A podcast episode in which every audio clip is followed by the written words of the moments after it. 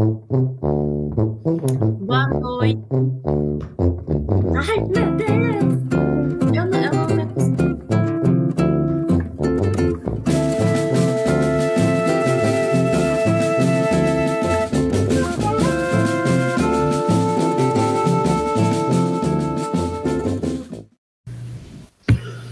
Boa noite a todos, todas e todos.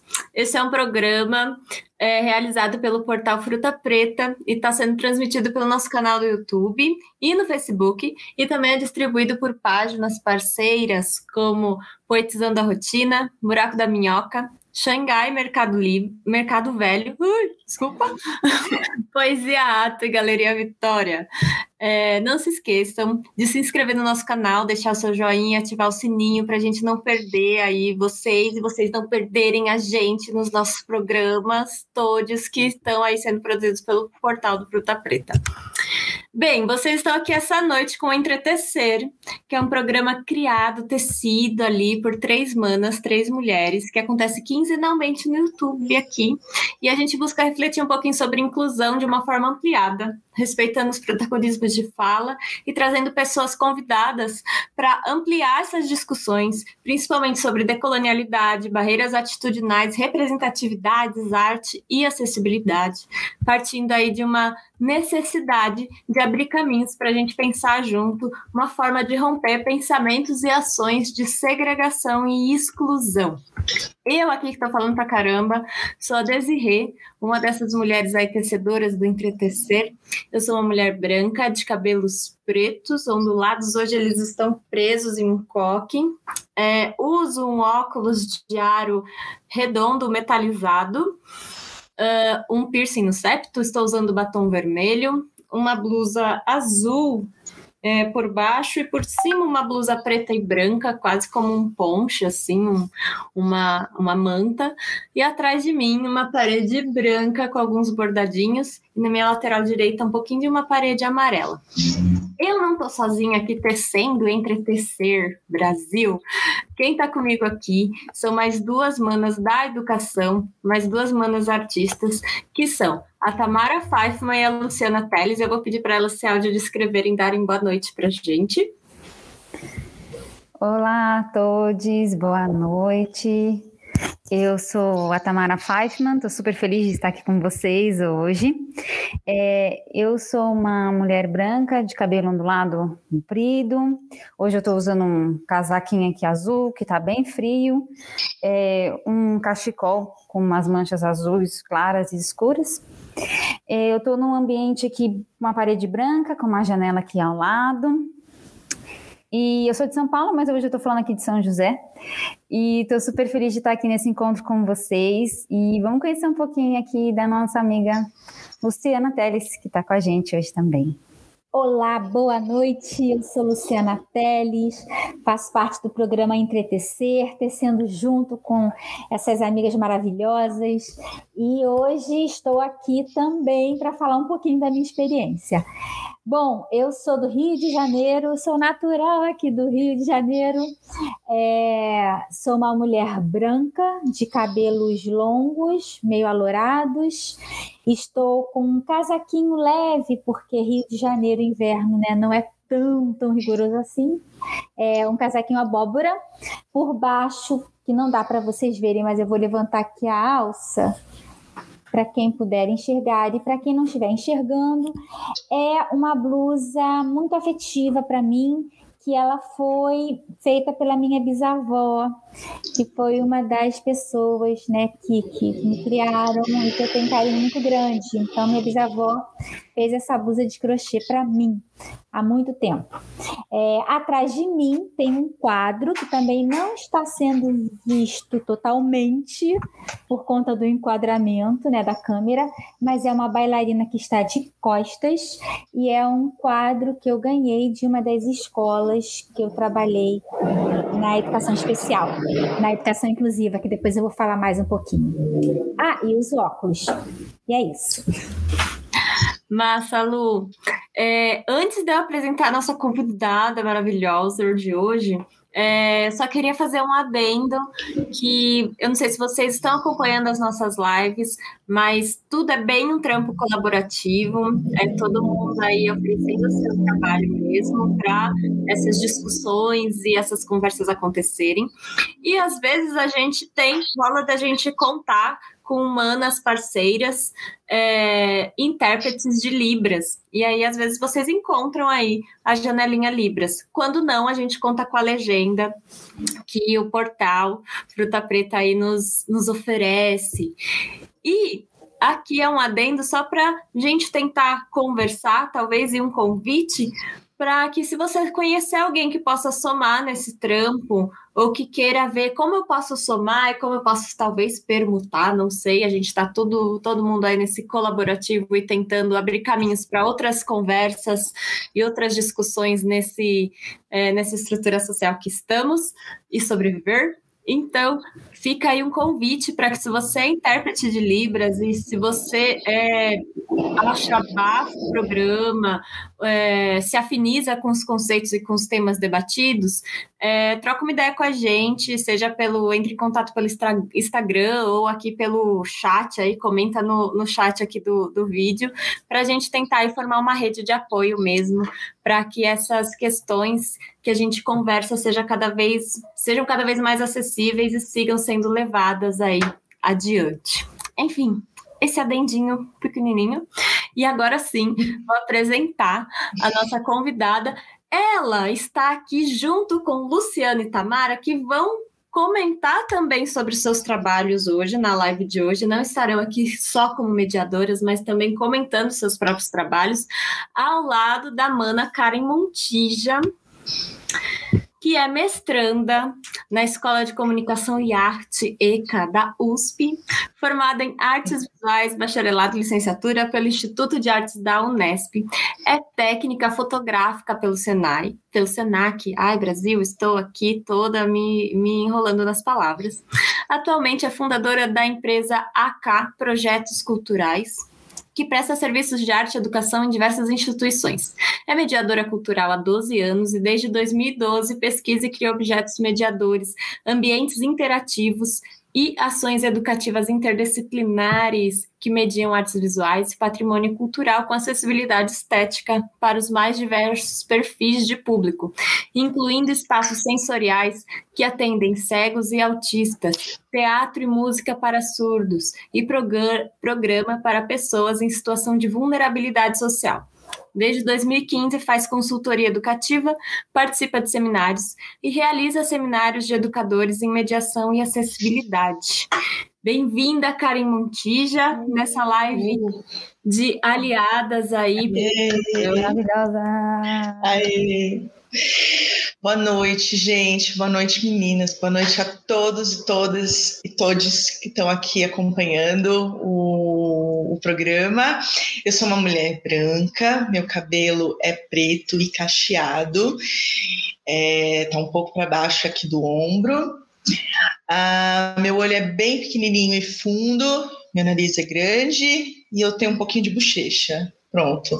Minha blusa é preta, eu tô de fone branco e o fundo é a minha parede branca, mas como tá um pouquinho de noite, então tá um sombreado aqui na minha luzinha, então tá um pouquinho azulado, parece. Mas é branco, é um fundo branco que só está azulado pela noite. Ah, bom, eu me apresentei e acho que então, já que eu estou falando, eu vou continuar falando, porque eu gostei dessa coisa de falar. Já vou aqui, ó, engatar uma primeira, uma segunda, uma terceira e vamos embora. É, primeiro, agradecer o convite, eu fiquei super feliz. Eu não posso deixar de citar o nome da Camila Lia, né? Não sei se ela está acompanhando a gente, mas Camila, muito obrigada aí pela, pela indicação, as meninas aí por também acreditar no trabalho. E vou falar um pouquinho, então, é, do que esse monte de coisas aí, né, que a, que a, que a Desirê leu aí, o que, que, na verdade, tudo se resume a um trabalho feito com muitas pessoas, né, então não é um trabalho meu, eu costumo dizer que eu sou parte de um trabalho maior que existe. Então, a primeira coisa que eu queria dizer É, vou até mostrar aqui um, uns slides para vocês, um, uma apresentaçãozinha que eu preparei. É, a primeira coisa que eu, que eu quero dizer é que eu não sou uma pessoa com deficiência, tá? Eu aprendo com pessoas com deficiência, não estou falando no nome de pessoas com deficiência, eu sou uma aliada desse grupo.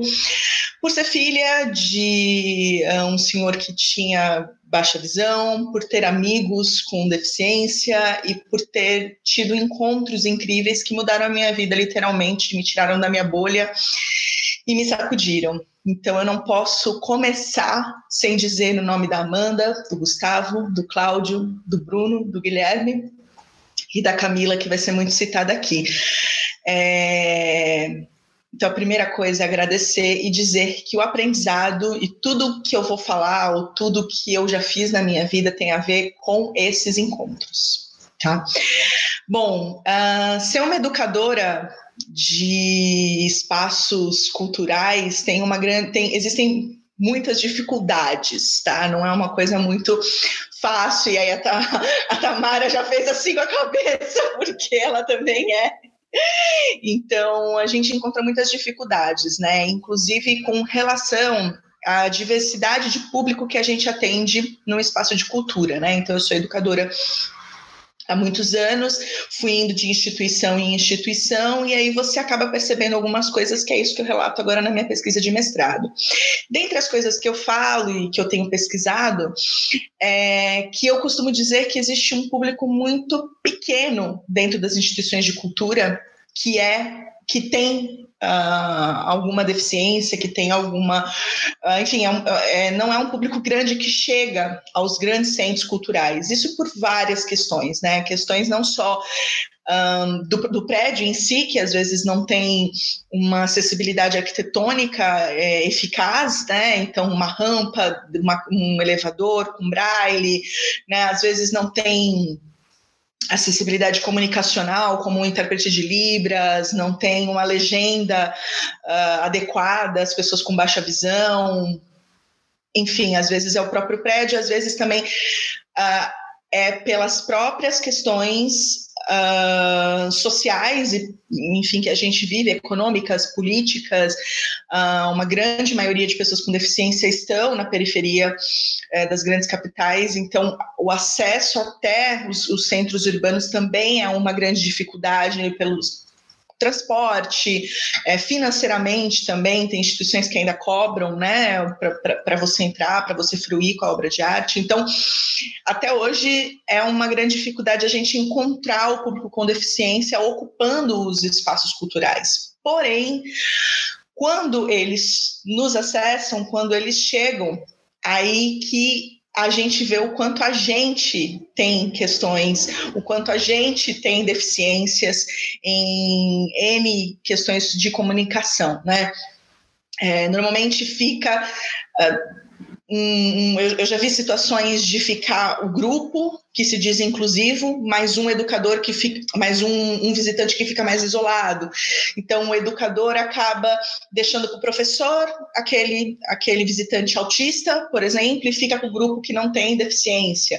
Então os grupos de inclusão versus os grupos assim versus a exclusão dos grupos inclusivos né? Como eu posso, posso dizer assim.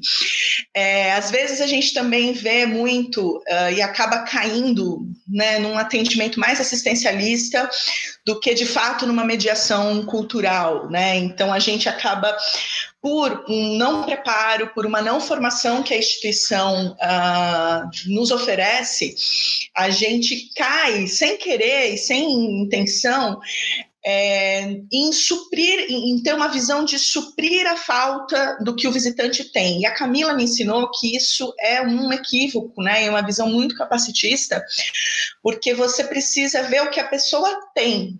Né? A Camila me ensinou isso. A Camila, que é uma, uma, uma mulher, uma psicóloga e educadora cega, trabalhou comigo, Camila Alves. Uh, falo, vou falar muito dela, então por isso que eu quero falar nome e sobrenome. A Camila me ensinou isso e a Camila disse: olha, você precisa olhar o que a pessoa tem, não o que falta. Né? Então, esse olhar para suprir a falta, por exemplo, você vê um visitante cego chegar na instituição e você quer suprir a falta dele, né? Então você quer, você descreve, descreve, descreve a obra, fala tudo que a obra tem. É, e aí a visita dele acaba virando uma, uma construção daquilo que você está vendo, ao invés de uma experiência dele né? Porque ele fica tentando é, construir tudo aquilo que você está narrando e dizendo: olha, tem isso, tem aquilo, tem aquilo, tem aquilo, tem aquilo. E você fica horas descrevendo e a experiência dessa pessoa acaba não existindo, né? Porque vira uma coisa de descobrir o que você está falando, né? Isso tem a ver com essa, essa nossa predisposição a fazer um atendimento mais assistencialista, quando não infantilizado, principalmente para o atendimento das pessoas com uh, deficiência intelectual, né? Isso é bem complexo. Bom, a gente também enfrenta pouca verba, muito pouca verba que as instituições depositam na parte de acessibilidade, então às vezes a gente quer fazer Uh, às vezes tem um piso tátil que leva até a exposição, aí depois da exposição é como se ah, aí não precisa mais, não tem o resto do piso tátil para a pessoa poder se locomover dentro da exposição. Isso quando tem o piso tátil, né? Porque sempre tem aquela questão assim, ah, é para pouca gente. Né? Então, será que é para pouca gente mesmo? Ou será que as pessoas não chegam porque não tem essa estrutura? Então, fica aqui né, o, nosso, o nosso levantamento. É, também a gente acaba encontrando, como eu falei, né, é, às vezes o educador também por falta de, de, de, formativo, e eu já fiz isso, eu antes de estudar, antes de conhecer Camila, Bruno, antes de conhecer as pessoas que eu citei, eu caía também numa visita às exposições de culturais, numa coisa muito informativa, ao invés de experimental, como eu falei, suprir a falta do outro, né? Ah, bom, Uh, e aí, vale a pena a gente. Eu vou passar esse slide porque a gente já falou dele e eu vou acelerar um pouquinho. Uh, a Camila também me ensinou que a gente precisa achar uma solução, certo? Porque tem todo esse cenário, que é o cenário problemático, correto? Mas aí a gente precisa achar alguma proposta que seja positiva. E a Camila disse: Karen, você precisa trabalhar com pessoas com deficiência e não para pessoas com deficiência. E aí o educador olha para um lado, olha para o outro, não tem pessoas com deficiência trabalhando com ele. Então, esse é, é um, é um, é um ponto importante para a gente é, é, começar a falar do atendimento né, a começar a falar de um lugar mais democrático para as pessoas com deficiência no, no, nos, nos, centros culturais, a gente precisa também empregar essas pessoas, que essas pessoas estejam lá, que essas pessoas sejam ouvidas, que essas pessoas possam dizer, olha, eu preciso disso, eu preciso daquilo. Não eu preciso, mas o espaço precisa ter para atender a todos, porque senão o espaço se torna é, de, com, tem alguma deficiência para com o público que lá está. Né?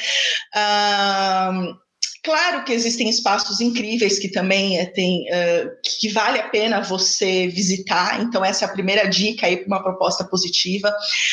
É, a segunda dica para uma proposta positiva é que você pense na autonomia desse visitante. Uh, a segunda coisa é que você crie materiais que ajudem nessa experiência com a arte. O que, que quer dizer com essa experiência com a arte? Você não pode deixar para trás a expressividade que a obra de arte tem. Porque uma coisa é você dizer que a obra fala sobre o medo, outra coisa é você fruir com a obra e sentir medo junto com ela. Então, o que é expressividade? Né? O que é experiência estética? Ter uma experiência estética com obra de arte. O estético é o belo, é o sublime, é o trágico, é o horrendo, é o feio, é o divertido, é o dramático. Isso é estética. Se você quer uma experiência que seja assim, você precisa da expressividade do voo suave do pássaro, do amargo gosto da fruta. Você precisa dessa desse sabor, né, que as obras têm. Você precisa desse desse deleite que a obra de arte conta, né? A história que ela conta. Senão tudo vira informação, né? A direita tem isso, a esquerda tem aquilo. Não que, que, que a informação seja o problema, né? A informação está lá para somar, ela é necessária, mas somente ela não garante que você tenha uma experiência, né? Você precisa da expressividade. Então é importante que a gente tenha os intérpretes de Libra, o, o áudio guia, tudo, mas também materiais que sejam expressivos. Então, uh, eu vou dar aqui alguns exemplos disso. Uh, materiais que também favorecem e é, é, trazem o corpo como, como foco, isso também foi uma coisa que eu aprendi com a Camila. Uh, e lendo também textos da Virginia Castrup, vale muito a pena ler os textos dela, que eu acho que também é sempre bom trazer referências, né? Assim como se você quiser saber um pouco mais sobre experiência estética, é isso que eu falei das, das expressividades, você pode ler o John Dewey também no livro Arte como Experiência, que é uma super, uma super dica também. Uh, então, para você fazer um projeto de acessibilidade na sua instituição, conversa com o seu coordenador, ou você que é coordenador, conversa com a sua instituição. Uh, vamos tentar falar de corpo, porque todo mundo tem um corpo, e aí o que tem nele é suficiente, está ótimo. Vamos falar de expressividade, né? Essas duas coisas juntas criam ideias, né? E a Camila fala isso, ela defende a proposta da criação dentro do educativo, para a gente sair um pouco dessa história da adaptação. Né? Então, porque se você fica tentando fazer uma obra que seja fidedigna ao que está lá sendo visto, você continua se colocando no lugar de superioridade, né? Uh, dizendo, olha, eu estou vendo, então você precisa ver o que, o que você precisa imaginar o que eu estou vendo, porque o que eu estou vendo é o que é real. E, e não, né? E no momento, por exemplo, que você cria um material, uh, você cria, por exemplo, você usa um isopor, você já está criando. Se você usa uma madeira, você já está criando. Se você faz uma maquete com bolinhas de gude, você já está criando. Né? Então, pensar um pouco nisso, até onde a gente criar maquetes e materiais táteis que sejam muito fidedignos à obra é de fato útil para a experiência estética de uma pessoa com deficiência, principalmente as pessoas cegas, né? Então, para fechar, que eu sei que eu já falei muito e eu preciso parar aqui de falar, eu só vou apresentar para vocês é, algumas ideias que nós criamos isso em conjunto com muitos educadores e em conjunto com a Camila Alves. É, algumas propostas que defendem essas coisas que eu disse. Então, o corpo e a expressividade. Para a gente não fazer é, a, o, o, essa coisa fidedigna da obra, né? O que, que a gente faz? A gente pega a obra, ou a exposição, ou um conceito, né? Pega a essência dele, a substância dele, né? Por exemplo, tem um quadro que é uma casa e uma mulher hum, colocando o rosto num tecido, sei lá, né? É, para a gente não importa muito é, fazer uma réplica da casa de uma mulher com, com pano no rosto, entende? O que, que isso de expressividade vai trazer para a pessoa? Mas nos interessa saber se essa mulher sente saudade, sente solidão, a quem pertenceu aquele pano, que cheiro tem aquele pano, se ele é macio, se ele é duro, se ele é leve e por aí vai. Então, no CCBB São Paulo, quando eu trabalhei lá, a gente trouxe uma sala inteira de desenhos uh, que, faz, que eram do Pablo Picasso, de Guernica, tá? E aí a gente começou a pensar, tá, como é que eu vou fazer isso? E aí a gente descobriu que nem todas as pessoas sabiam que Guernica era uma cidade basca. Então, o contexto da obra Guernica, as pessoas não conheciam. E aí a gente que era de arte sabia, mas olhava para o colega que não era, o colega também não sabia. Então a gente falou: peraí, então a gente precisa fazer uma obra que traga a contextualização de Guernica, porque aí depois disso dá para as pessoas é, é, terem uma audiodescrição, terem, né? Mas vamos criar alguma experiência com Guernica. Então a gente criou esse aí que vocês estão vendo, que era um cenário de uma rachadura porque Guernica foi bombardeada pouco antes da Segunda Guerra Mundial e a cidade ficou toda destruída, toda destroçada. E aí a gente colocava um fone dentro dessa, desse, desse ambiente lá no CCBB e quando caía uma bomba que a gente escutava aqui no fone, o chão tremia. para falar foi uma cidade bombardeada. Até aqui fica o meu agradecimento à Daina do MAN, que emprestou para gente o aparelho que fazia o chão tremer e sincronizava com áudio. Então você chegava dentro de uma cidade que estava sendo bombardeada de verdade. Estou falando de corpo, estou falando de expressividade. Uma outra que a gente criou também foi para Patrícia Pettinini, que é uma artista surrealista é, surrealista não, desculpa, hiperrealista, uh, que criava, que o grande mote dela, a grande questão dela era essa coisa do gerar, gerar, nascer, parir, e parir um ser geneticamente modificado. Então, é, é, você tinha uma mãe carregando um bebê, mas é uma mãe meio macaca, meio ser humano. Até o, a, o, a série Switch Through, se vocês quiserem ver, é, fala justamente, conversa muito com o trabalho da Patrícia Pittinini, assim, porque tem essa questão dos, dos, anima dos seres híbridos, né? Que é meio animal, meio ser humano. Então, e o outro é um menininho deitado o quê? Na avó dele, que também é meio foca, meio vó, meio um ser estranho e tal. Então, as obras como um todo, os conceitos como um todos vinham muito desse maternar, vinha muito desse gerir. Será que eu tocar uma coisa de resina, que é meio macaco, meio ser humano, resolve a expressividade toda desse olhar, desse maternar, desse carinho, desse afeto? A gente achou que não. E aí a gente inventou de fazer um útero. Alô, Jéssica Policastri, que fez isso e a gente comprou essa ideia.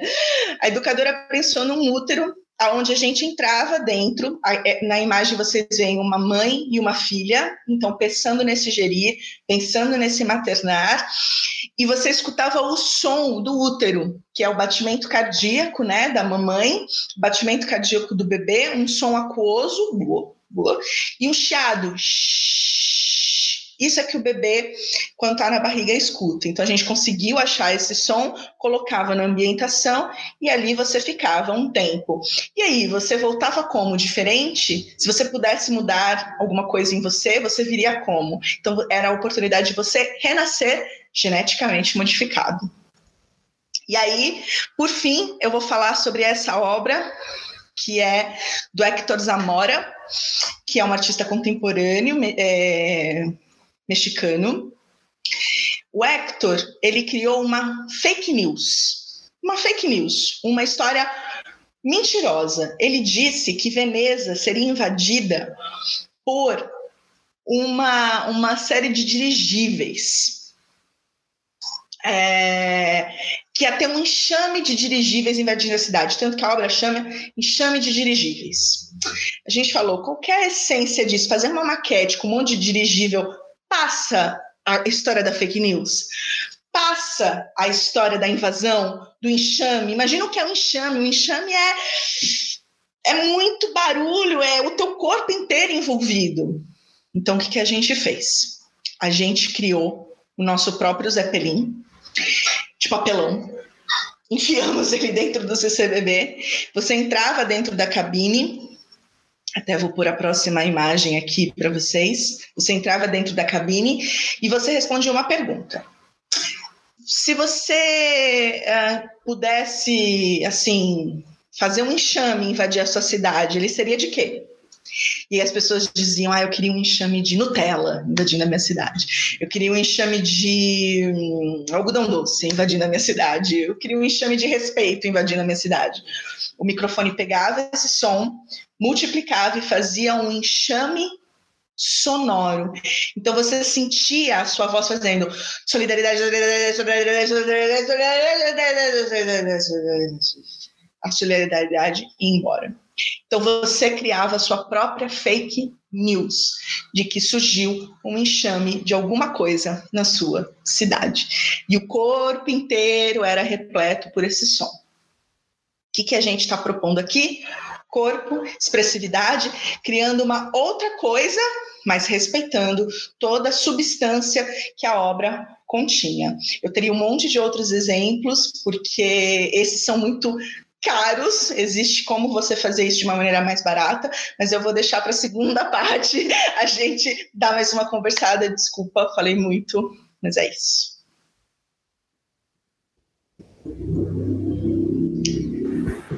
Lu, tá? Se vocês quiserem falar um pouquinho de vocês, e daí a gente vai trocando depois. Tem uma pergunta aqui no chat. É, se vocês quiserem é, responder todas juntas, enfim. É... Oi? Acho que a gente pode ouvir a pergunta. Ah, tá. Eu escutei. A gente não tá te ouvindo, aquela já tá. A gente pode É, ouvir pergunta. A pergunta é da Laís Feifman. Conhece? Não sei quem é. Não sei quem é. Nome. É, ela dá boa noite, né? Para todas, todes. É, você acha que para cada tipo de deficiência é necessário uma adaptação para aproximar o visitante com a obra?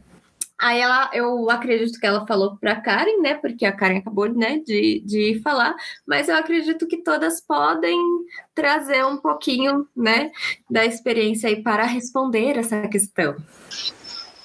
Sim. Olha, Laís, é, seria um sonho se a gente pudesse de cada obra fazer algum material é, que eu costumo nem dizer que é uma adaptação, é uma criação, né? Uh, nova que vem, a, vem com um objetivo a partir da obra, então há um respeito completo e, e tem um objetivo, né? Muito claro. Mas é, é muito complexo falar disso, porque tem questões. É isso, para a gente conseguir fazer isso que eu mostrei, teve toda uma luta, um processo até a instituição entender que ela, é, que ela podia investir, porque hum, eles perceberam que uma, uma, coisa que as pesquisas, inclusive da Virginia Castrup, fala muito isso. Quando você faz um material bom, direcionado para acessibilidade, você percebe que ele age e ele atinge todos, muito mais gente. Então, na hora que a instituição sacou que se ela investisse em acessibilidade, ela ia agregar mais pessoas, que, que acessibilidade se referia a todos os visitantes, ela começou a investir. Né? Então, uh, seria lindo, mas eu não sei se, o, o quanto a gente conseguiria. Por isso que a gente acaba indo pelo. Uh, tanto que vocês viram ali que eu coloquei às vezes mais de uma obra para uma criação, né? Então, às vezes você pode ir por diversos caminhos, assim, e pelo conteúdo da exposição como um todo, como foi da Patrícia Pitinini, não de uma obra, um contexto histórico, né? Eu dei exemplo de um contexto histórico de, que servia para mais de uma obra, uma obra, e o contexto da exposição, como foi da Patrícia. São algumas saídas que a gente pode ter.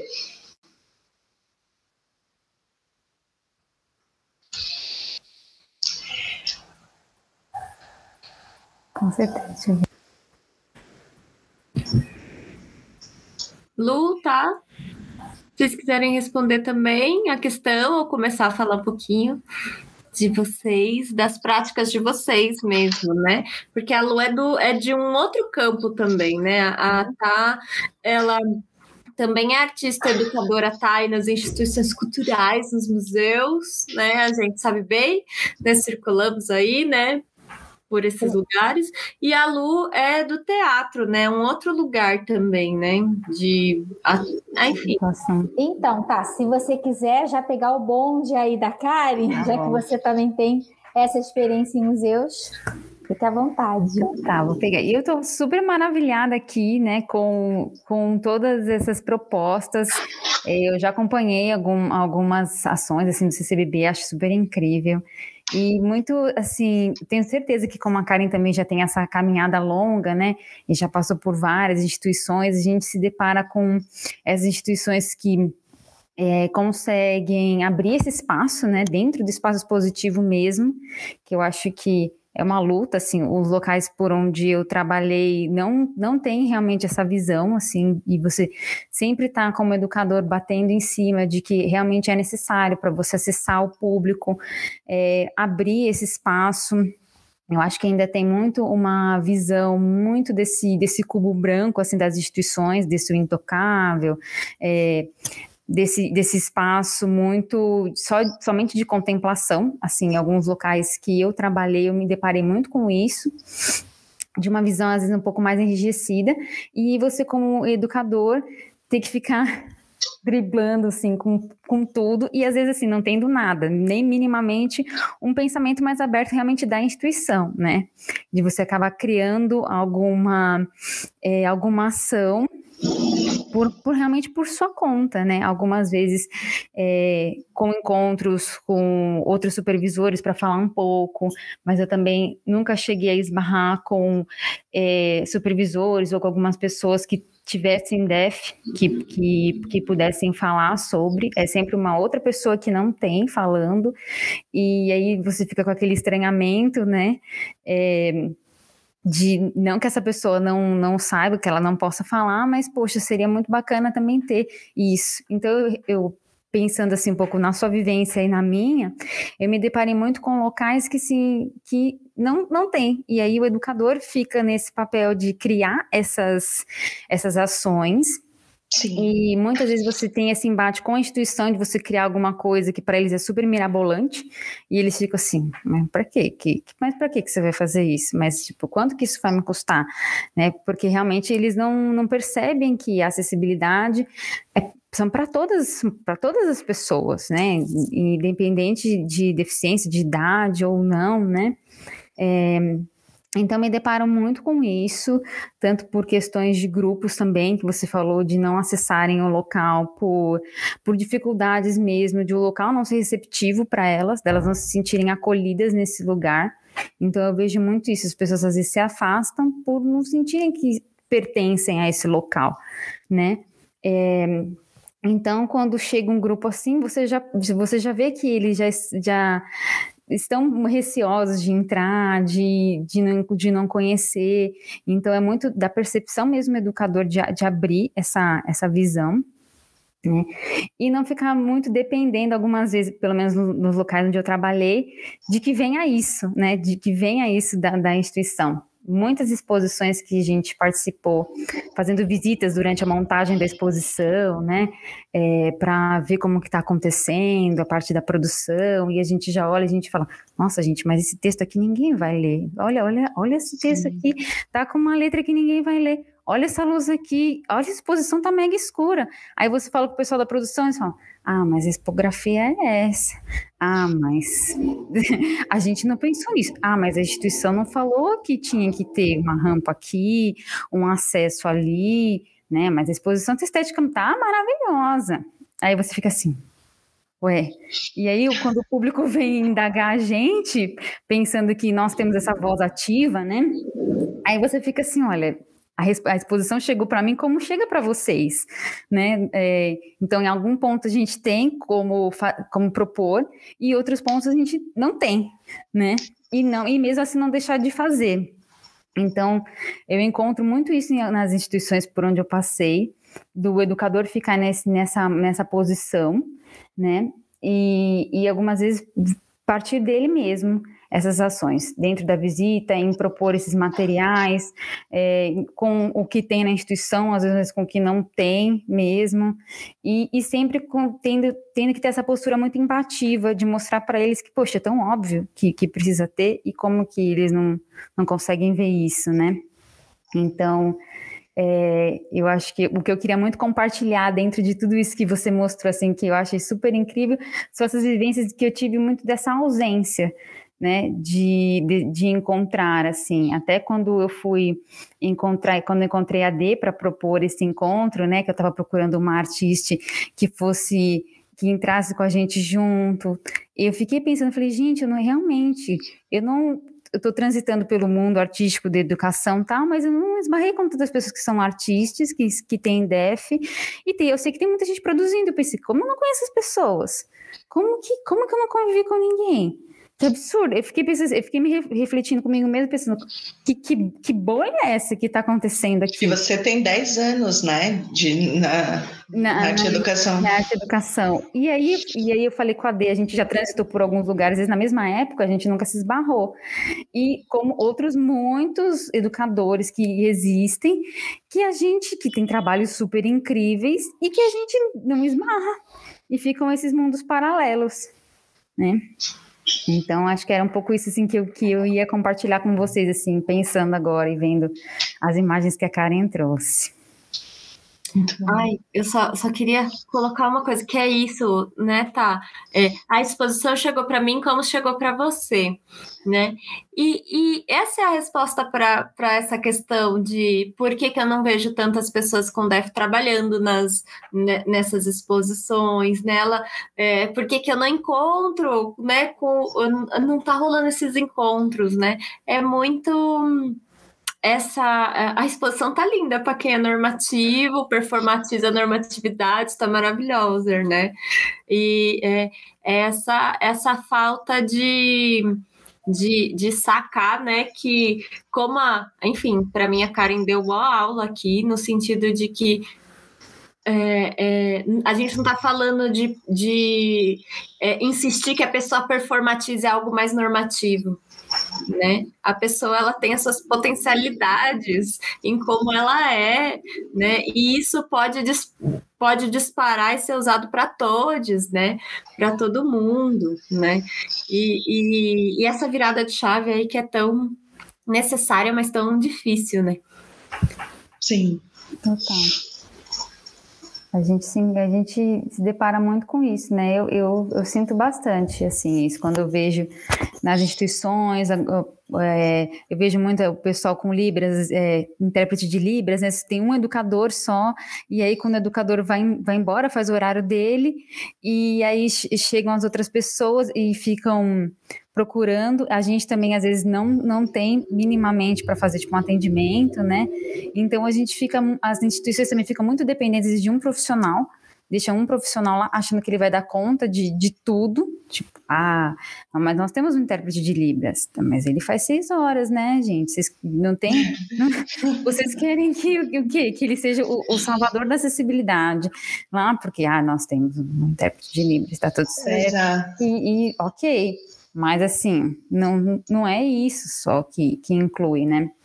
Então, é, é, sempre uma, eu vejo que é sempre uma luta mesmo, do educativo ter esse papel de, de propor esse, esse diálogo mesmo, de fazer não só essa, essa mediação com o público, com a própria instituição, deles, deles perceberem isso, porque a gente sempre, a gente está na linha de frente ali, né, recebendo o público.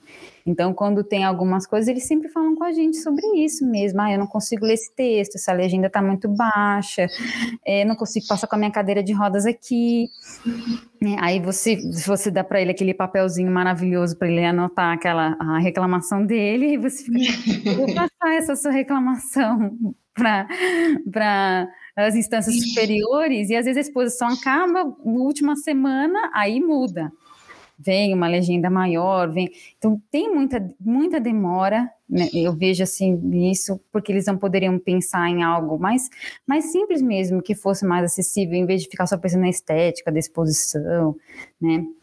Que às vezes acaba não, não trazendo proximidade nenhuma com o público mesmo. É mais para às vezes para agradar o próprio, não sei, própria produção, né? Não vou nem fica, fica muito nesse nesse quesito assim, né?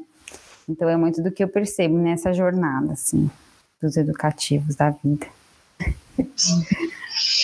Parece que é um, é um, é um público que acessa né? É um, um, um público. Então é um público que fica quieto, é um público que aprecia da maneira X, Y, Z. Né? Se você está fora disso, você está atrapalhando o X, Y, Z. Não é que você tem direito a entrar no espaço expositivo e cantar se a obra te deu vontade de cantar. Você tem que ficar quieto. E isso é até hoje, assim, né? Esse lugar de entender a arte dessa forma. Então, como que você vai explicar que uma pessoa autista precisa fazer tal coisa para ela conseguir aproveitar melhor a exposição, né? Ela precisa sentar. né, no meio do espaço positivo. Às e tem, tem lugares banco, que eu deixo. Não tem lugar, né? Às vezes não tem banco. Não tem nada. Exato. Então, é, é uma forma. Uma, tem a formação de público, mas também tem a formação de um novo pensamento aí que a gente tem que fazer dentro das instituições que a gente trabalha, né? Eu também acho. Total, total. E, e essa sempre essas é, a saia justa que o educador que fica, a galera do educativo que fica, né? E aí por que é aliado? Porque é o encontro ali é a questão que veio, a questão se dá muito na prática educativa né? É, então é, é, cada vez mais necessário, né, esse diálogo com a base dos educadores, com a base da educação, né, de todos os âmbitos da exposição, desde a curadoria até a própria quem gere o próprio equipamento, né, uhum. cultural, né? O quão é necessário a escuta a, aos educadores. E Lu, Fala um pouquinho da sua, da sua vivência nas escolas, né? Que eram as. as, as a, a, gente até comentou hoje na pré-live, que a gente sempre faz reunião pré-live, né? Se quiser comentar até um pouquinho, né? Que das terminologias que vão mudando, né? A gente vai é, conversando com o movimento social e a gente vai tentando e mudando. Se atualizar, né? é preciso, né? Se atualizar, enfim. É, bom, depois desses slides maravilhosos, nossa, que vontade de, né, de ter estado nessa, nessas exposições. Não trouxe nenhum slide, gente, trouxe memórias, histórias. Enfim, é, lembrando que é, o Entretecer ele é, é, é, um programa, né? agora é um programa pensando na inclusão de forma geral, né? não só da pessoa com deficiência, mas o mote desse dessa live de hoje, a gente está falando das, das pessoas com, com deficiência, do trabalho de inclusão. Bem, é, eu estou aqui não só como mediadora, mas como é, aliada, aliade do trabalho. E, e, vou falar então um pouco da minha experiência. É, bom, não tenho deficiência a princípio, porque eu não escuto com o ouvido esquerdo, eu só escuto com o meu ouvido direito. Mas, oficialmente, isso não é considerado uma deficiência né? E isso aí são questões, é uma questão que assim dá pano para manga, né? Porque é óbvio que você não ouvir de um ouvido tem algumas coisas que acabam emperrando, né? Em muitos lugares.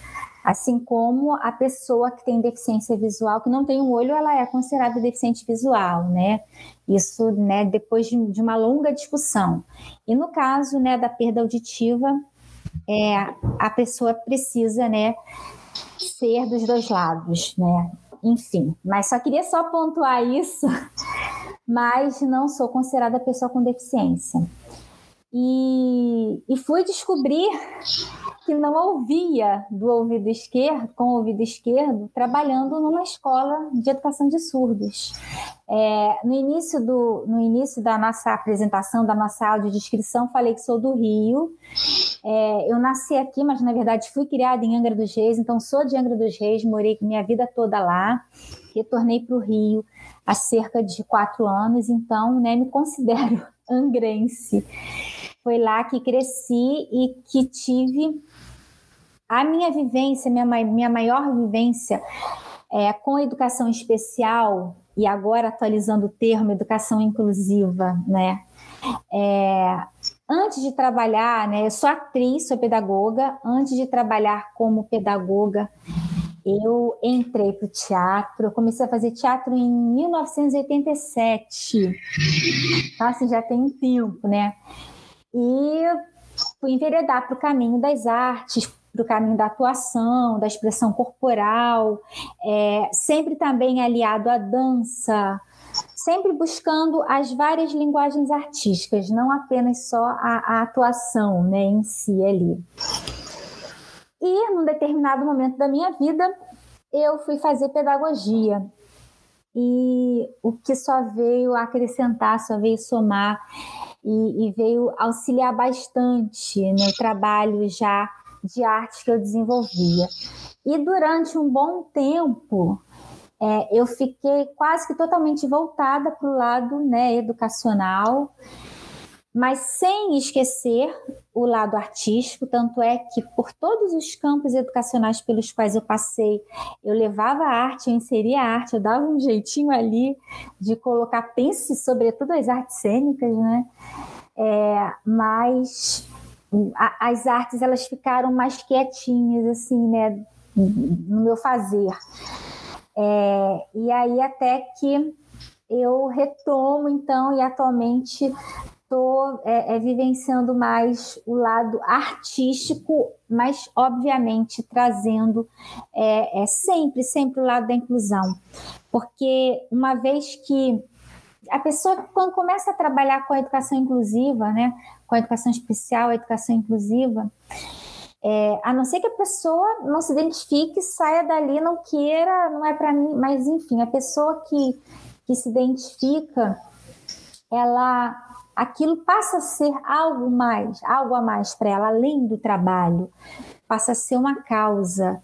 E assim foi comigo a educação especial, a educação inclusiva. Né? É... Bom, meu primeiro contato com alunos com deficiência foi em 2000.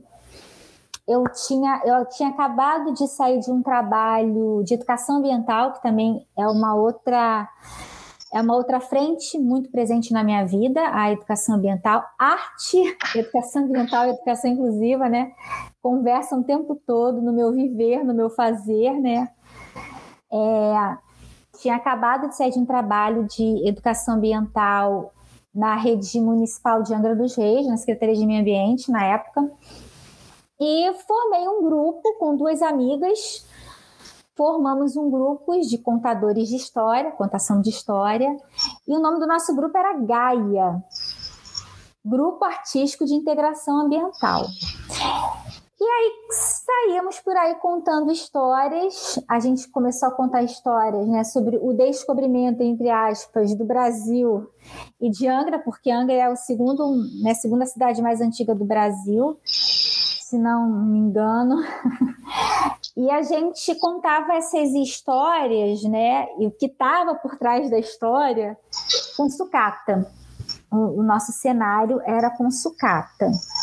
E a gente fazia questão de deixar visível que era de sucata, né? A gente não, não colocava ali né, é, é, nenhum, pae, nenhum paetê, nenhuma purpurinazinha para ficar bonitinho. Não, a gente queria deixar né, é, aquele trabalho estilizado.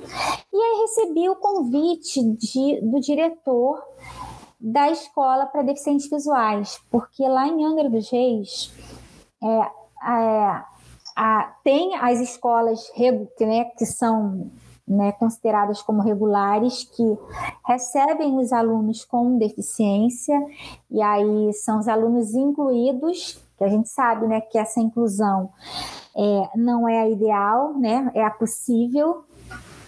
É, e tem as escolas especializadas, que isso também é outra discussão, né? Porque há uma grande discussão até que ponto tem que ter escola especial e até que ponto, né? Todas as escolas têm que ser inclusivas, mas não vamos trazer essa discussão para cá nesse momento.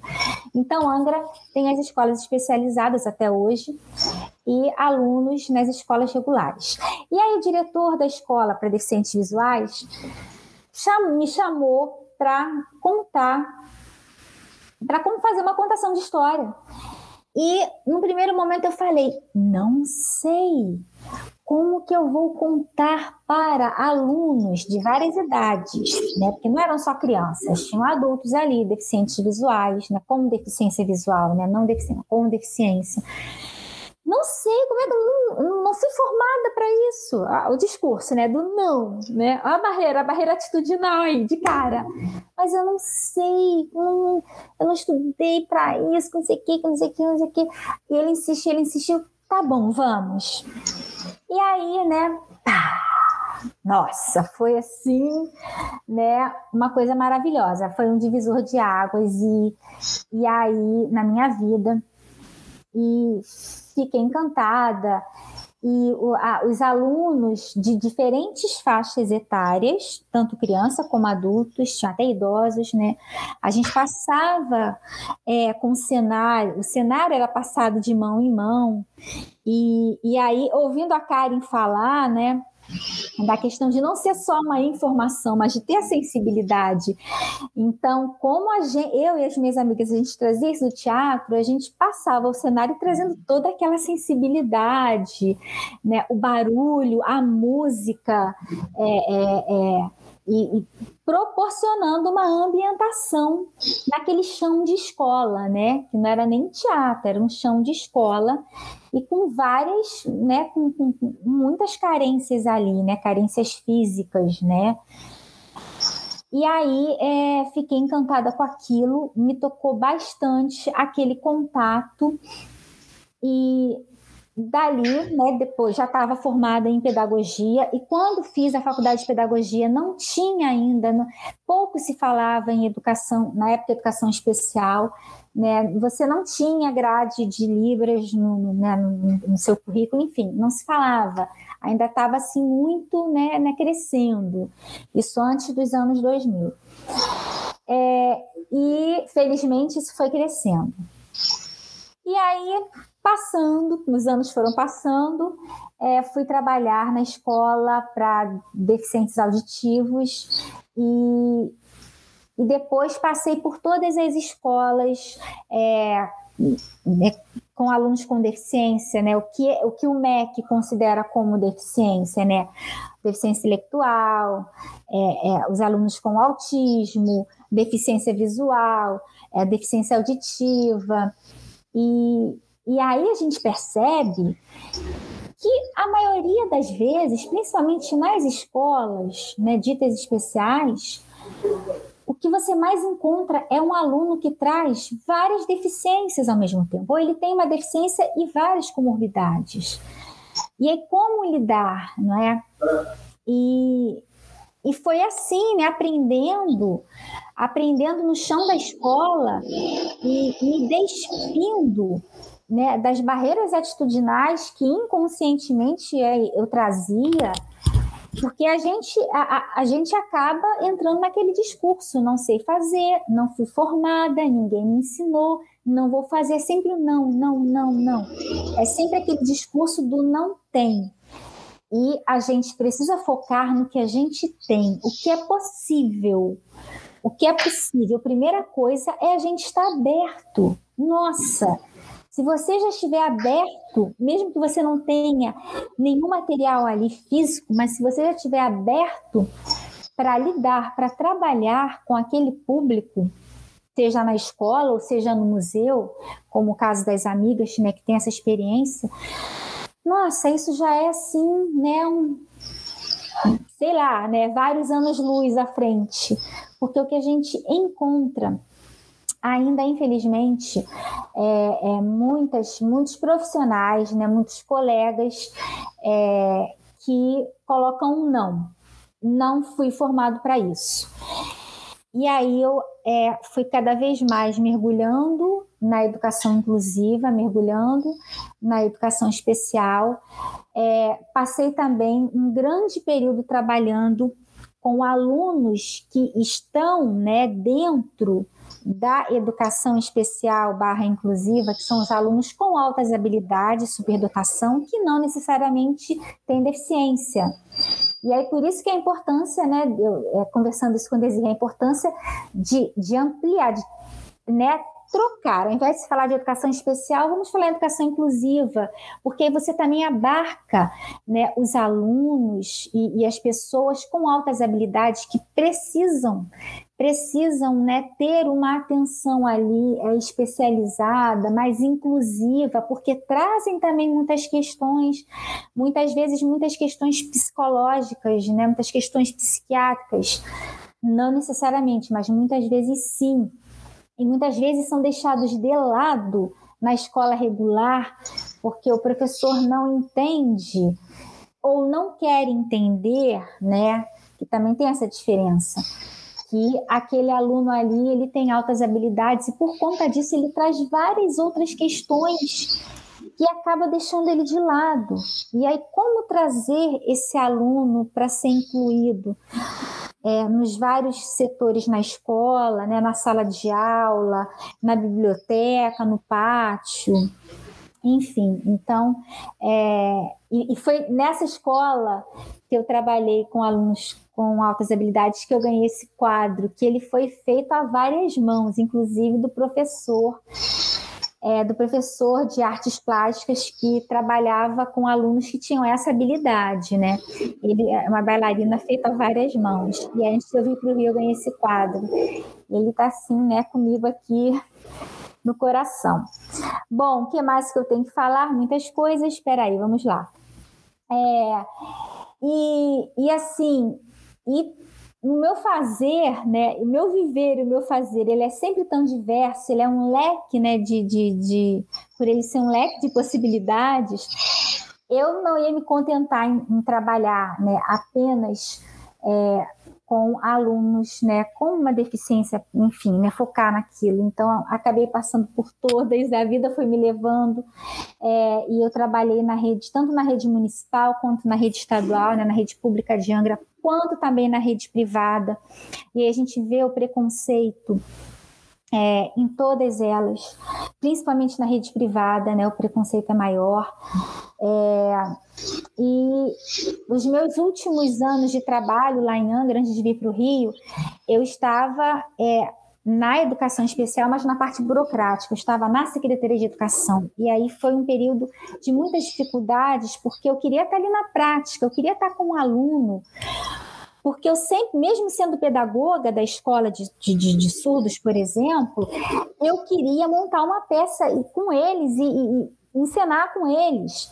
E aí a gente, a gente fazia apresentações é, é, unindo as escolas especiais, apresentações em eventos lá, e a gente montava várias, várias apresentações. Ou então, eu lá na Secretaria de Educação, tendo que dar conta de coisas burocráticas, eu queria estar é, ensinando dança para os alunos com surdez e eu não podia.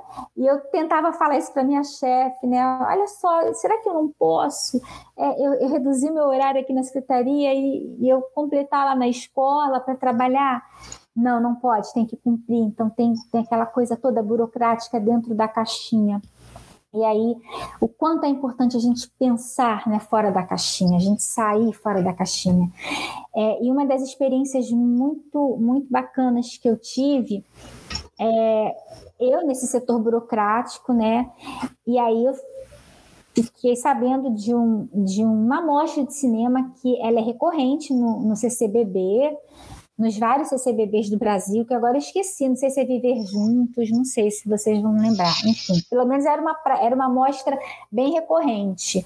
É uma mostra de cinema é, e, e de cinema inclusivo. Então era todo adaptado.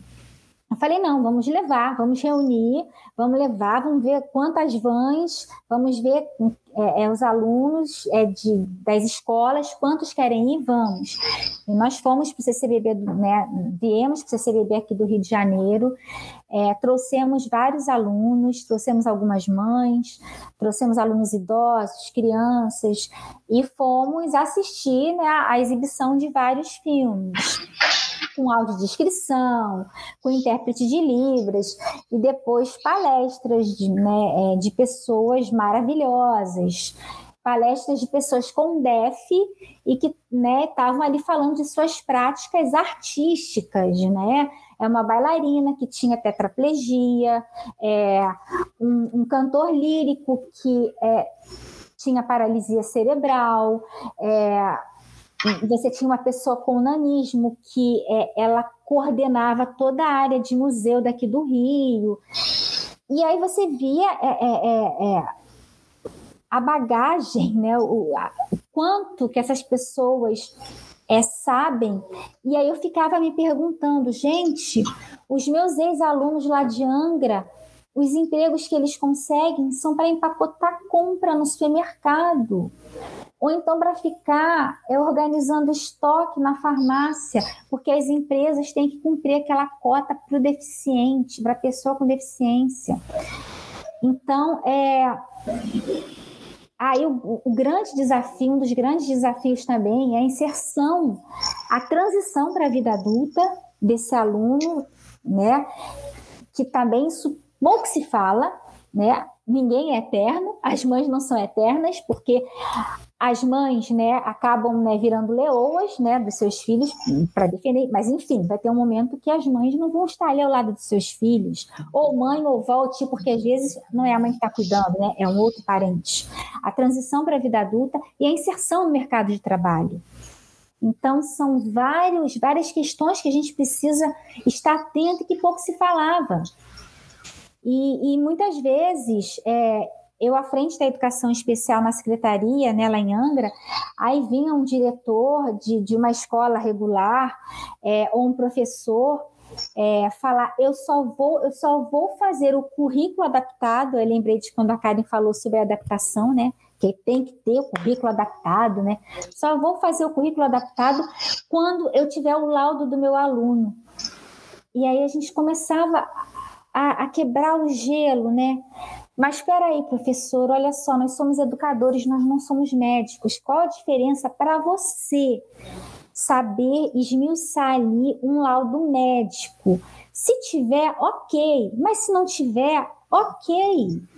Sem contar que muitas pessoas com deficiência não vão ter um laudo, não vão ter um laudo conclusivo. Muitas pessoas muito, do espectro autista não fecham um laudo conclusivo e não vão ter, então não dá né, para ficar esperando a pessoa ser laudada para eu fazer um currículo adaptado, né? E também começar a modificar esses termos, né? Não em adaptação, mas a criação, porque mesmo, né? Mesmo que eu construa lá no chão da escola é, é algum trabalho com meu aluno que seja feito de um material simples e sucata, porque é, muitas vezes a gente não tem realmente nada, você tem que se virar né, com o que tem na sua cabeça. Você não tem, você não tem nenhum material. E aí você vai fazer um currículo adaptado, mas você está criando. Então vamos tirar essa palavra de adaptação por criação. E uma outra coisa que eu queria também falar, que eu tá, enquanto a Karen e a Tamara estavam falando, eu estava anotando aqui, né? Inclusão e acessibilidade, né? São duas palavras importantíssimas. E, e será que tem diferença de uma para outra, né? É, será que tudo que é acessível é inclusivo, né? E aí a gente começa a perceber que não, né? É, muitas vezes a gente é inclusivo sem ter acessibilidade. E, e, muitas vezes também as pessoas acham que a acessibilidade é, é construir coisas físicas, não é? Uma rampa, aí, aí fixa naquela coisa da acessibilidade arquitetônica. E é muito, né? Vai muito além, né? Vai muito além. É, e eu tive a oportunidade de fazer curso de Libras, mas assim, fiquei no básico. Mas assim que der, vou voltar para continuar. É, fico, é, cheguei a fazer também curso de guia intérprete. É, conhecer o trabalho da surdo-cegueira também foi algo é, é, que foi um diferencial para mim muito grande. É, nunca tinha parado para pensar em, em, trabalhar com um aluno surdo cego, né? Que é completamente diferente. Né? As pessoas é, é, pouco se fala sobre isso, enfim. É, e que mais que eu acho que é isso, né? E a tecnologia assistiva que ela é muito importante, né? Depois de tudo isso que a Karen falou, né? Enfim, gente, acho que, que, que eu falei o que mais assim eu trouxe na memória. Muitas perguntas aí. Né? E, e, são vivências bem distintas também, né? É, apesar de ambas ocuparem esse lugar de aliados, assim, é, tem. É, acredito que tem uma distinção bem grande de discursos que habitam a educação formal e de discursos que habitam a educação não formal, que estão dentro aí das instituições culturais, dos museus, dos equipamentos culturais todos, né? Uhum. Mas em ambas as, as os lugares, os locais, tem essa, essa precarização mesmo dos educadores e essa, né, é, essa transformação de token das pessoas com DEF que acabam trabalhando nesses lugares, ou das pessoas, enfim, dos intérpretes de Libras que também acabam sendo hiper precarizados ali, né? Mas se tem alguma pessoa com DEF, ela é, é, é, muito estranho como ela vira um token, né? Ela vira um, um objeto de. É, é, é, é, como a Karen falou, não sei se foi a Karen ou a Tamara, mas o super salvador da inclusão ali, né? Tamara. Como se tá, né? Como se fosse. É, como se a gente tivesse ainda que salvar, né? Como se fosse tudo um. Eu ainda tenho que correr atrás disso, né? Quem que eu puxo junto? Quem que tá comigo nessa? E aí eu, eu fiquei pensando aqui, é, é aqui numa, numa, pergunta assim mesmo de, de vivência. É, que em meio a tudo isso, assim, é, que vocês passam e passaram é, dentro do como educadoras, como aliadas, né? Dentro do, do dos campos profissionais de vocês e que vocês já puderam pô, ter o olhar atento, né? E que é é, ter despertado esse, esse olhar atento, né, que já é também muito raro, porque passa muito também por esses, por esse primeiro olhar, né, da, da, barreira atitudinal, né, do início do capacitismo ali, que é o medo, o inesperado, né, eu acho muito que a, quando a gente pensa em educação inclusiva, a gente também pensa nas incertezas, né, no, nas pedagogias das encruzilhadas, né, que que é, é isso, né? Somos diversos, né? Enquanto a gente não tirar a norma daí um pouquinho, que já foi muita coisa pensado para ela, né? É, a gente, né, corpas dissidentes não vão ocupar esses espaços. Aí tem até uma pergunta aqui que eu já vou entrar nela, mas antes eu queria que vocês contassem especificamente, talvez, como é, é ocupar esse lugar de aliado de aliadas, né? No caso, somos mulheres aqui, mas é no sentido de é, vocês não são pessoas com deficiência, mas ao mesmo tempo vocês, é, pelos relatos, como é desvalidada até as falas de vocês em alguns momentos, né? É porque vocês são aliadas dessa luta. Né? Um exemplo, assim. Mas como é ser aliado da luta anticapacitista? Né? Eu fico, eu fiquei muito é, com a frase que a Karen falou que construiu com a Camila, né? Que a Camila trouxe, é, faça para, não faça com, né? Eu acho que isso diz tanta coisa, é um estalo assim que é, seria tão necessário, né? O ato da Karen nomear as pessoas com DEF. Né, que foram responsáveis por esses por esses salves assim, né, por esses é, esses momentos geradores, né? É, porque, querendo ou não, vocês estão aliados de uma luta que é invisibilizada, né? E aí, se a gente for pensar que, por exemplo, tem estratégias aí que, é, que a gente comentou até na última live, né? Da, que quando a gente comenta as estratégias da Angela Davis, que a Angela Davis propõe das pessoas brancas estarem à frente, no sentido de para levar porrada, não para protagonizar, uhum. mas para levar porrada, né? Como é ser aliado da luta anticapacitista, que é uma luta tão invisibilizada? Enfim, fala é, quer, quer falar? Você já, a, a, a, Tamara fez um. Ai. Não, eu tô refletindo aqui, assim, refletindo. Calma, uma de cada vez, né? Se tu já... Olha, eu vou falar que. que é, é, enfim, acho que daria para uma reflexão para dias, assim, porque eu nunca me fizeram essa pergunta, Desirê. E eu precisaria pensar muito uhum. sobre isso, assim, porque alguns momentos é, eu não me, eu não me até você não dizer, ah, você é uma aliada, eu não me via de, dessa maneira, eu estava fazendo é um pouco. É, eu não, nunca parei para dizer sou uma aliada, tenho que, tenho. Sabe, assim, é, foi uma coisa que aconteceu porque, como eu, como, como eu disse, é, as coisas na minha vida foram acontecendo muito encontrando pessoas incríveis e que me faziam pensar muito é, desde quando eu sou adolescente que eu venho pensando e encontrando essas pessoas, né? Então eram pessoas que eu amava, né? Eram pessoas que me ensinavam, é, são pessoas que me ensinam até, a, até hoje. Então, para mim não era uma coisa de eu não tinha um nome para isso, né? Não tinha um, um, um, uma palavra que pudesse definir o trabalho. Eu só sentia que é, tinha que, assim, tem que fazer. Sabe, assim, alguém tem que fazer, alguém tem que fazer, então vamos, vamos fazer, mas se é para fazer, vamos fazer direito, né? Mas é engraçado porque depois que você começa a fazer, de fato, é, eu, eu já ouvi, por exemplo, uma bobagem assim, mas que me marcou muito. Eu era coordenadora, hoje, é, hoje eu eu trabalho como coordenadora ainda, mas não do CCBB, né? Hoje eu tenho a minha empresa, enfim, trabalho em outras instituições.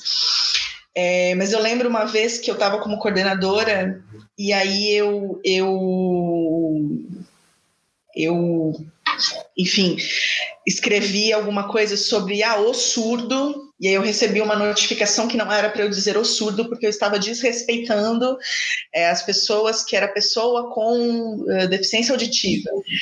E aí, eu, e, e, aí eu falei assim, cara, eu, eu eu sou, tipo, eu tô aqui, eu tô estudando, eu tô fazendo, eu tô é, me inteirando do que eu tô fazendo, e inclusive tem uma pessoa surda que trabalha aqui. Então, assim, sabe?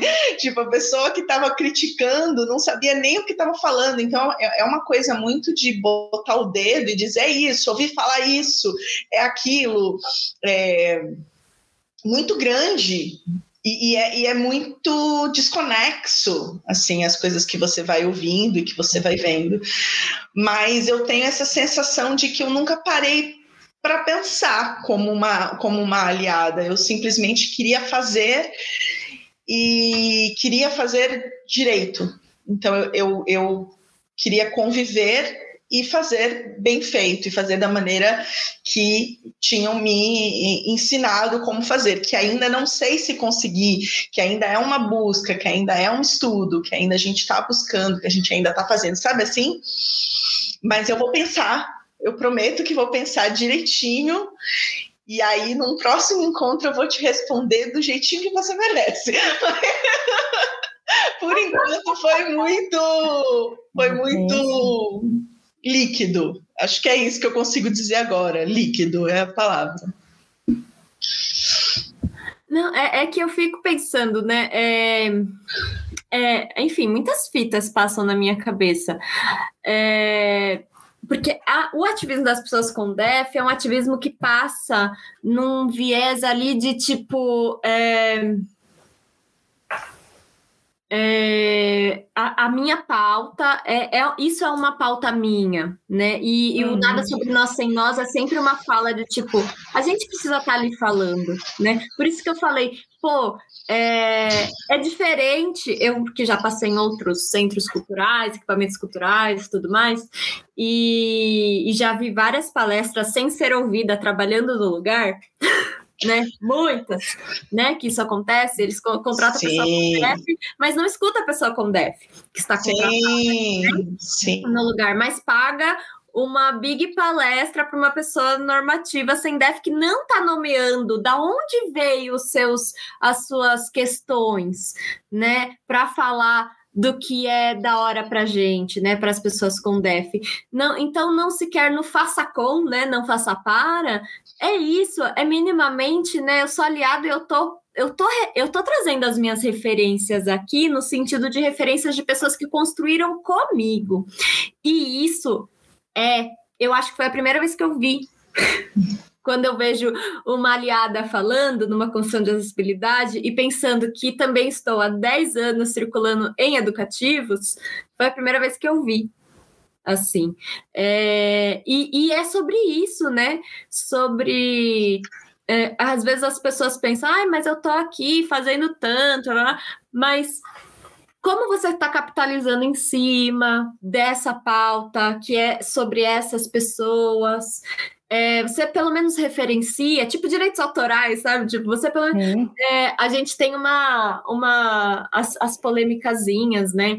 Que tem é, a hashtag, né? Hashtag de audiodescrições, que é as para todo mundo ver, para todos verem, tem a para cego ver, que foi criado por uma mana sem def com a boas intenções, né? Aquelas boas intenções sempre, né? A boa intenção de tipo, ah, a gente vai descrever, mas quando você vai ver as entrevistas da Mana e os textos que a Mana traz é para ajudar, para tirar a dificuldade, para tá todo carregado, o discurso da mana tá todo carregado no capacitismo, né?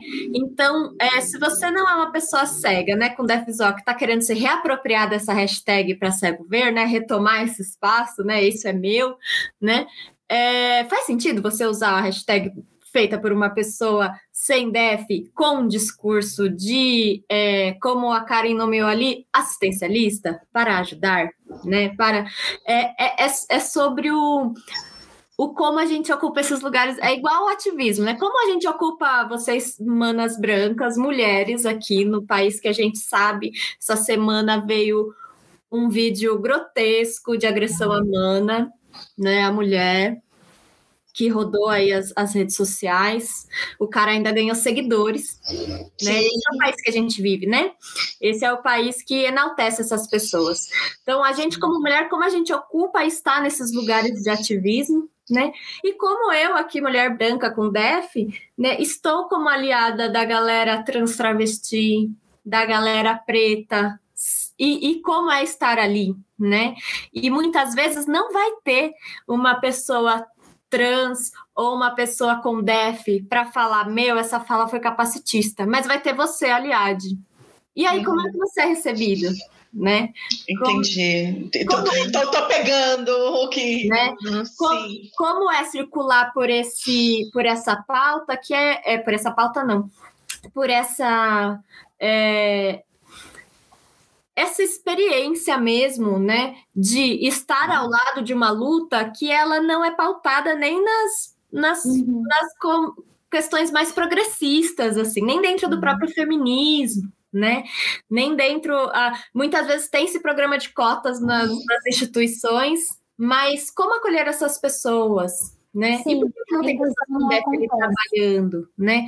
E isso a gente falaria até de mercado de trabalho, tipo, Sim. dentro da arte da cultura, onde a gente consegue assegurar um trampo para uma pessoa com DEF? Né? Ainda mais uma pessoa com DEF, aí eu vou falar que recebe BPC, que daí a gente coloca um, um, uma questão de classe aí, uhum. né? Ela vai largar uma estabilidade de um auxílio que ela tem por direito para estar habitando esses lugares de mercado de trabalho que já é precário para outros grupos sociais, uhum. né? Então a gente está falando de uma modificação de uma estrutura gigante, né? Sim, e por conta de tudo isso que você falou, De, é, eu acho que a, o que vem à minha mente é o aprendizado, e o aprendizado, ele, a, a vida inteira a gente está aprendendo. E eu nunca tinha parado, né, até a live que eu te conheci, Desirê, eu nunca tinha parado para pensar eu enquanto aliada. E, e acabava fazendo as coisas no automático mesmo. E, e aí comecei a repensar, é verdade, né? Porque a gente não pode estar num lugar de fala que, que não me pertence embora eu tivesse com todas as boas vontades e continuo tendo, porque para onde eu vou, a inclusão ela vem junto. Né? A, tanto é assim que o, a, estamos, nós estamos aqui agora porque dentro do Festival Fruta Preta, que é um evento do portal Fruta Preta, é, um, um, belo dia, né? O Ariel perguntou e outros coordenadores, né? Se alguém tiver é, alguma ideia de se fazer um trabalho, e aí a pessoa que levantou a mão, vamos, vamos pensar nas artes para as pessoas com deficiência, vamos começar a discutir isso, né? Teve algum artista com deficiência inscrito, aí Tamara veio junto, graças a Deus.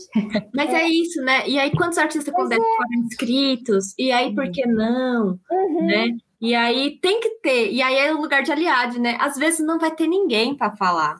Exatamente. E a gente tem que ter realmente esse cuidado de não cair no assistencialismo, uhum. porque, nossa, Porque às vezes tem, tem gente para falar por si mesma ali. Mas e quando não tem? Como Sim. ocupar esse lugar, né?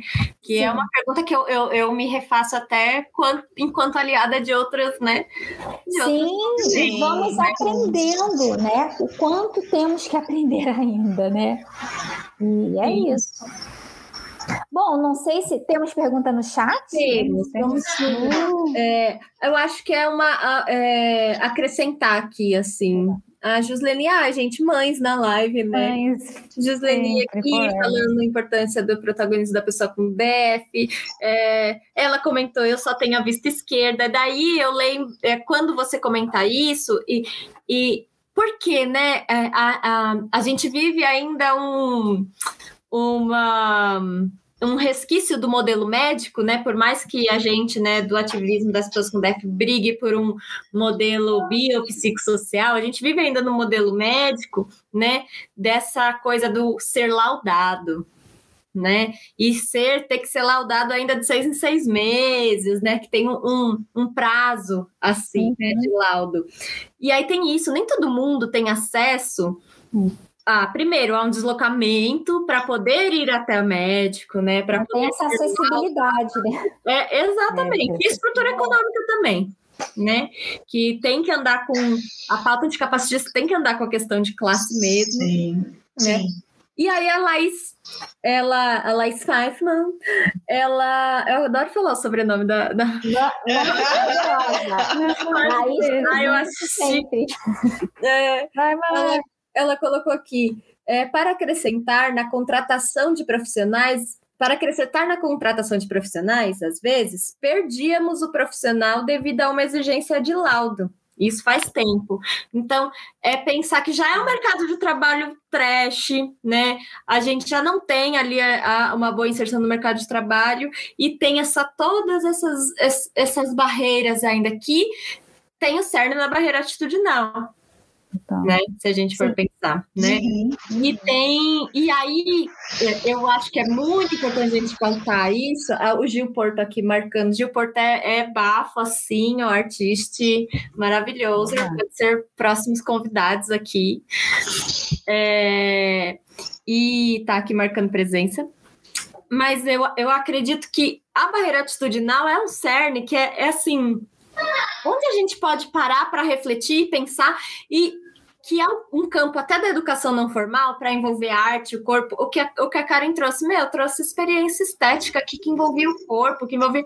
Onde a gente pode pensar sobre isso?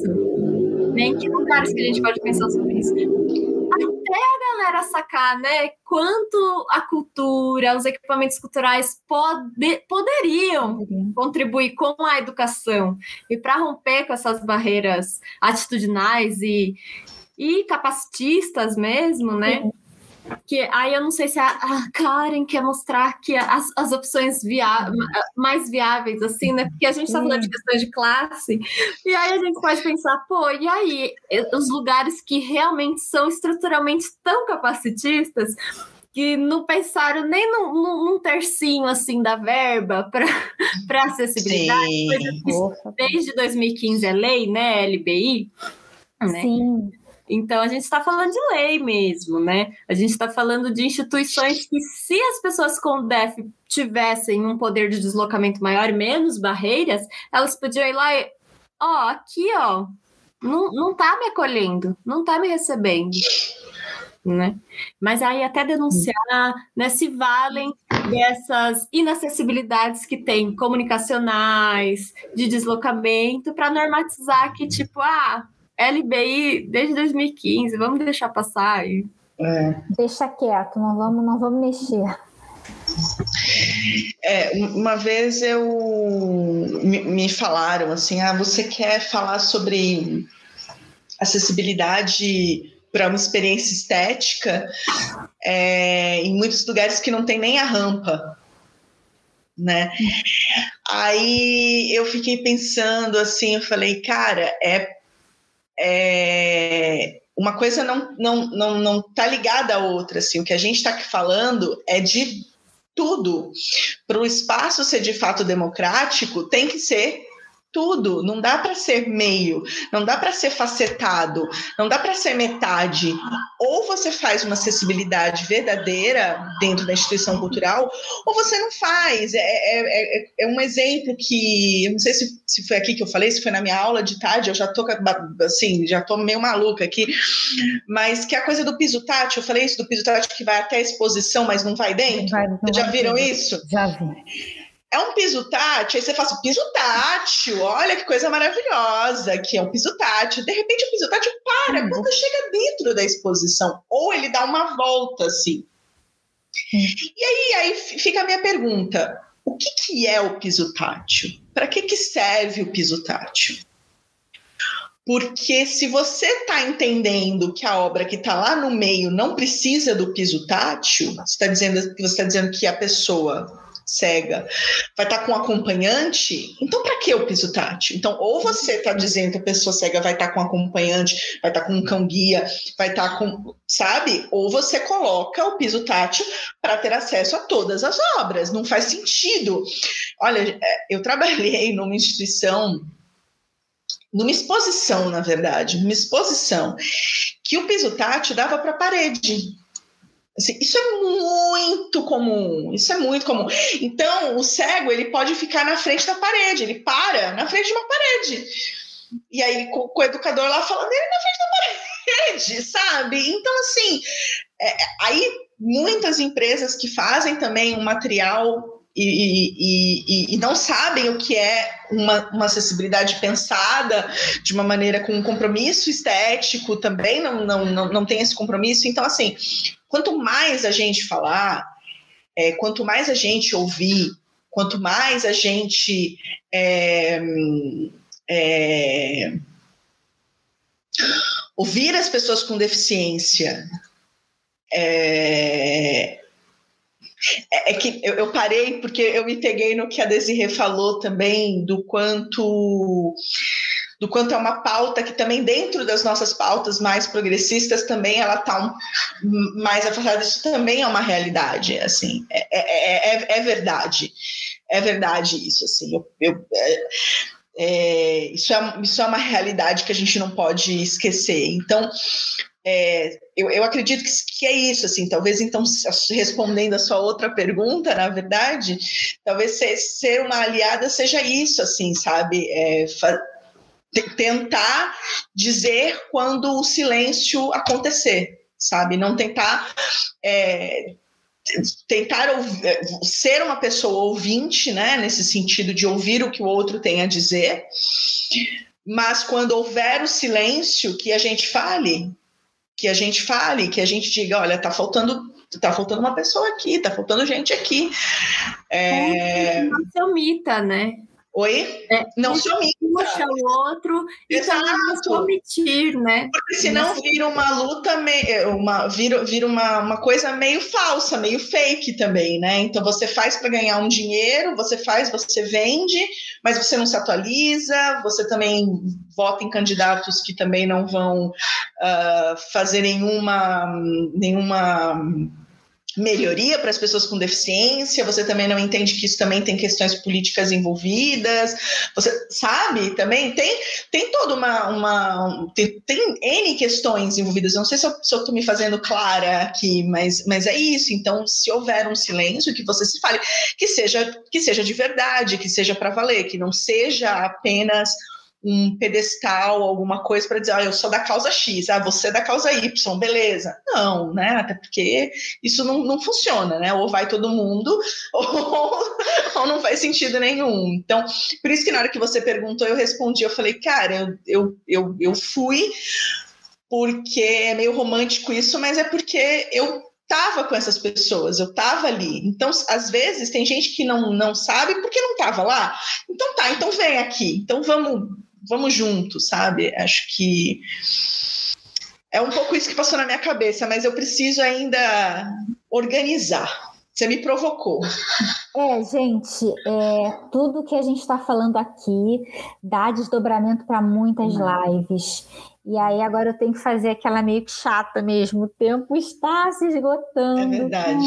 É, estamos chegando ao fim e aí vou né, pedir para Karen e para Tamara, né, o que querem falar, né? Não para as últimas palavras, né? não para encerramento, não para conclusão, mas, né?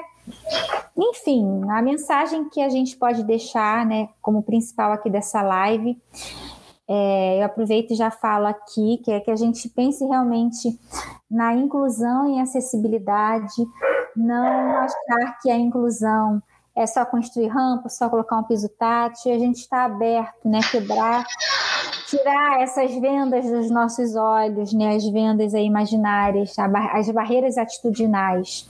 Então. E, enfim, né? Sempre está aberto, aberto a receber. Eu acho que essa é, é eu acho que para mim é a principal mensagem.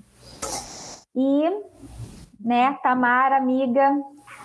Nossa, é, eu acho que é uma eterna, é uma eterna reflexão, né? E um aprendizado muito, assim, é, pessoal mesmo. Acho que para a gente em, em, em, ver isso, como a Karen falou, em, em, poder fazer esse apontamento e também enxergar nossas próprias ações mesmo, né? Se, se ouvir é, e, e, ver que tem muitas pessoas também que não, não ouvem o que estão dizendo, você fala, você pensa, nossa, aquela pessoa não está ouvindo o que ela está falando.